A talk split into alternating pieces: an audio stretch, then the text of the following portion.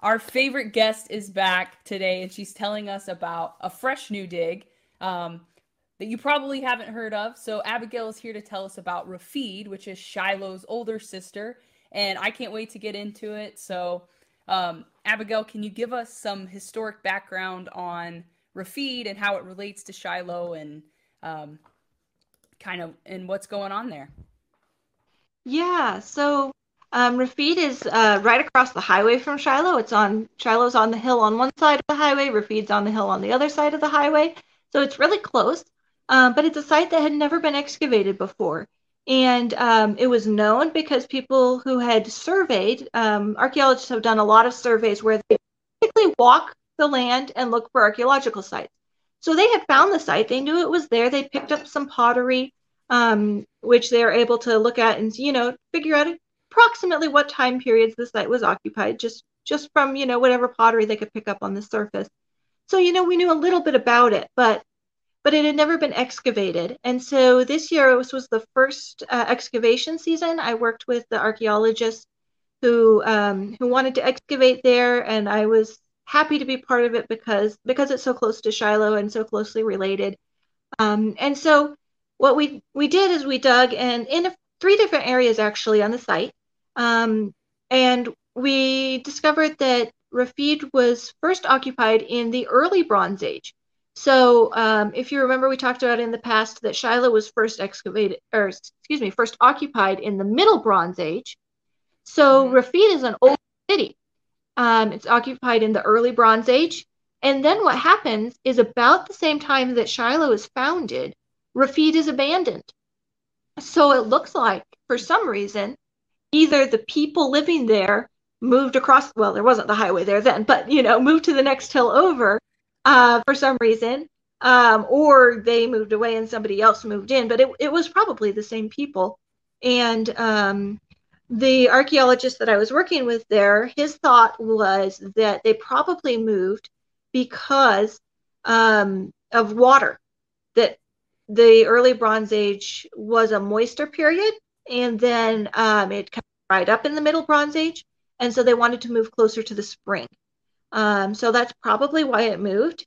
Um, but then Rafid, that's not the end of Rafid because it was occupied again um, later in the Iron Age. So this is probably the period of um, Israel's divided kingdom where you have all the kings of Israel and all the kings of Judah. So during this period, um, it's probably part of the kingdom of Israel and it's occupied again.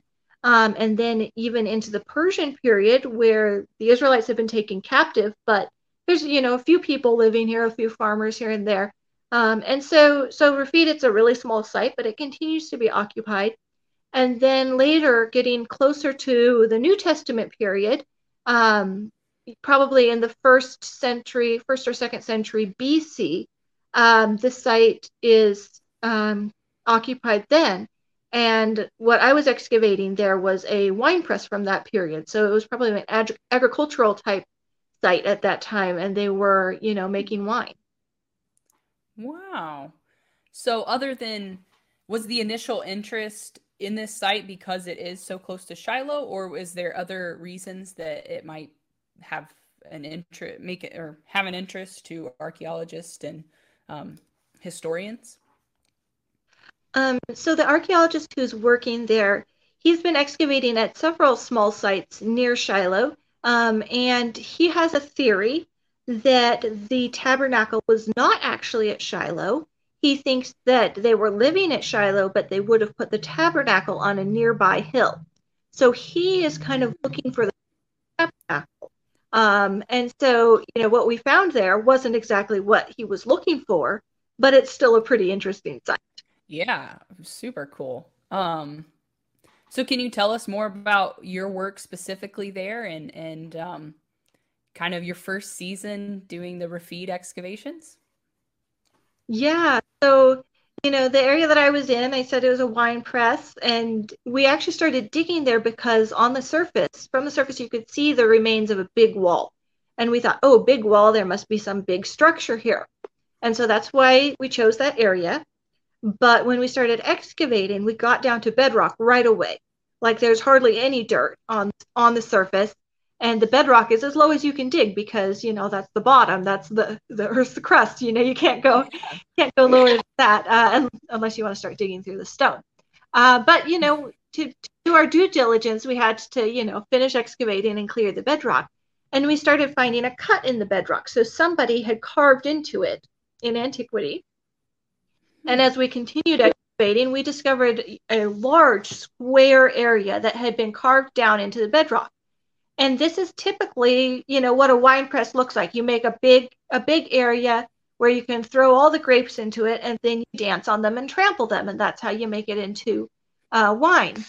So we kind of thought oh this must be a wine press. But then we we didn't find the vat there should be like from that there should be a deeper vat where the wine would pour into and collect so we were looking hmm. for the vat we weren't sure and then there were the walls there's actually two big walls um, and we were like, a wine press doesn't need a wall around it. This is, you know, out in the field, open kind of thing. So, you know, we were confused. We brought in experts, you know, different archaeologists who weighed in, and some of them said, well, you know, I've seen towers with big walls like this, and they just carve and flatten the floor. It's just a tower with a flat floor. And then others came in and said, oh, I've seen wine presses with big walls around them. It's a wine press. Uh, so we went back and forth, tower or wine press, um, you know, which is it? And um, but eventually we found the vat and that settled it. And so we excavated down in the vat and we actually called in the nearby vineyard um, owner because the area is still good for growing grapes. And he was so excited um, because what he wants to do is find seeds from ancient grapes and grow them again and make wine out of the, the ancient varieties. So yeah. he was supervising, you know, as we're excavating the vat. He's like, at the very bottom, that's where all the seeds accumulated. That's where we're going to find them. Uh, he was so excited. Um, but we actually got to the end of the season before we got to the bottom of the vat. So it's oh. there waiting for us for next year. Next year. yeah. That is really cool. Um, wow. And that would be, that would be something to have. You, you should put that in your, you know, say, look, we want the first bottles of that. Right right. Yeah. no, that would, that would be super cool if they can if they can grow them again and yeah yeah yeah if they could produce something that would be that would be amazing. Um, so you talked about you know you're the guy who's um kind of digging this site. He thinks it's because of water that the inhabitants would have moved. Um, what are your thoughts? Do you agree with that, or do you have anything um, additional that you think why they would have had this other site, or um, you know, the water question is kind of interesting because we've wondered about that at Shiloh because the spring isn't right at Shiloh. It's still like another mile away. Um, so we've even thought about it at Shiloh. It's like, what are they doing? Are they walking back and forth, you know, with their water every day? Um, and that's, you know, that's an interesting question and something that we've, you know, we've thought about this is, you know, was there some other water source that we don't know about? Um, you know, what's going on here?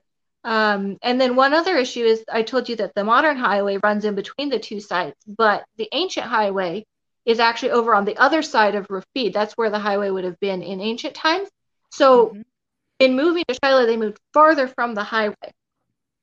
Um, and you know that's okay. There's benefits to being on the high, highway. You know, if you are controlling the area, then a city by the highway controls the road. Um, if you're people who like to trade, you know, if you're right there by the highway, that's where all the traders are going to come past and they'll stop at your city. So, you know, there's advantages to being by the highway. So some something must have outweighed those advantages to make them move away from the highway. Um, but why they didn't move all the way over to where the the spring is, you know, that's a question that that we don't really have an answer for. Um, yeah you know, sometimes archaeology answers questions, but sometimes you come up with new questions. Yeah, like, yeah I love, there's this show. Um, I don't know, you maybe heard of it, The Curse of Oak Island. I've heard of it. I haven't watched it. Oh, it's great. They're always talking about, um, you know, oh, we found this answer, but now we have a hundred more questions to this answer. So, I, I can imagine it's it's a it's a dance every time you find something. Right. Yeah. yeah question.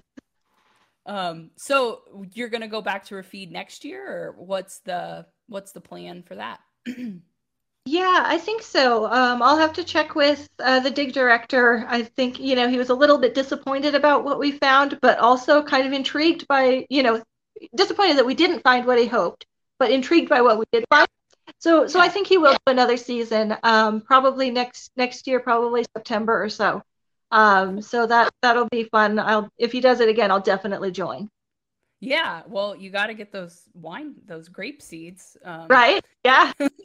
that would be really cool. Um, and I do want to encourage everyone to go check out Abigail's blog. She has a blog post about um, Rafid and and some cool pictures over there. So go check that out. Um, is there anything else you want to add about Rafid or about anything that you have uh, uh, coming up as far as digs or just work you're doing? Um, let me think. Anything else about Rafid? Um, well, it um, maybe this isn't exciting to everybody, but to me, it's exciting. It does have a city wall. We've discovered that. Oh, um, oh, so that's another thing that we're gonna, you know, have to excavate. We always like walls, and then we're always looking for the gate. So, um, you know. I think we have a lot of lot of potential. I hadn't realized that. Yeah, so uh, a lot of potential, uh, exciting things to look at. Um, and yeah, I'm for for me for upcoming i don't think i have any more digs until february. So you know a little little down season and i'm taking some classes and keeping busy. Um yeah. yeah. Yeah i'm looking awesome. forward to i'll have shiloh in the summer and Rafid again in the fall so. Cool. Well we'll have to um, connect back again and talk about all that. And and i know we have a lot of other things that we could talk about. Um, i definitely want to hear about your experience at the dome of the rock. Um, and yeah. uh, and some other things. Um, I'm I get your emails for your blog, and I I love reading that. So that's um that's exciting. And again, everyone needs to go check it out because it's really cool to just kind of have a a different perspective on kind of an inside perspective on the um, archaeology game. Um, so thank you so much, Abigail, for uh, just joining us and and bringing your knowledge and your experience to the show. And I want to thank the viewers. All of you are awesome. Uh, make sure you hit that like button. And if you're not subscribed, uh, please hit hit the subscribe button because it's the easiest way to support us. You can also support us over at patreon.com slash secure the harvest.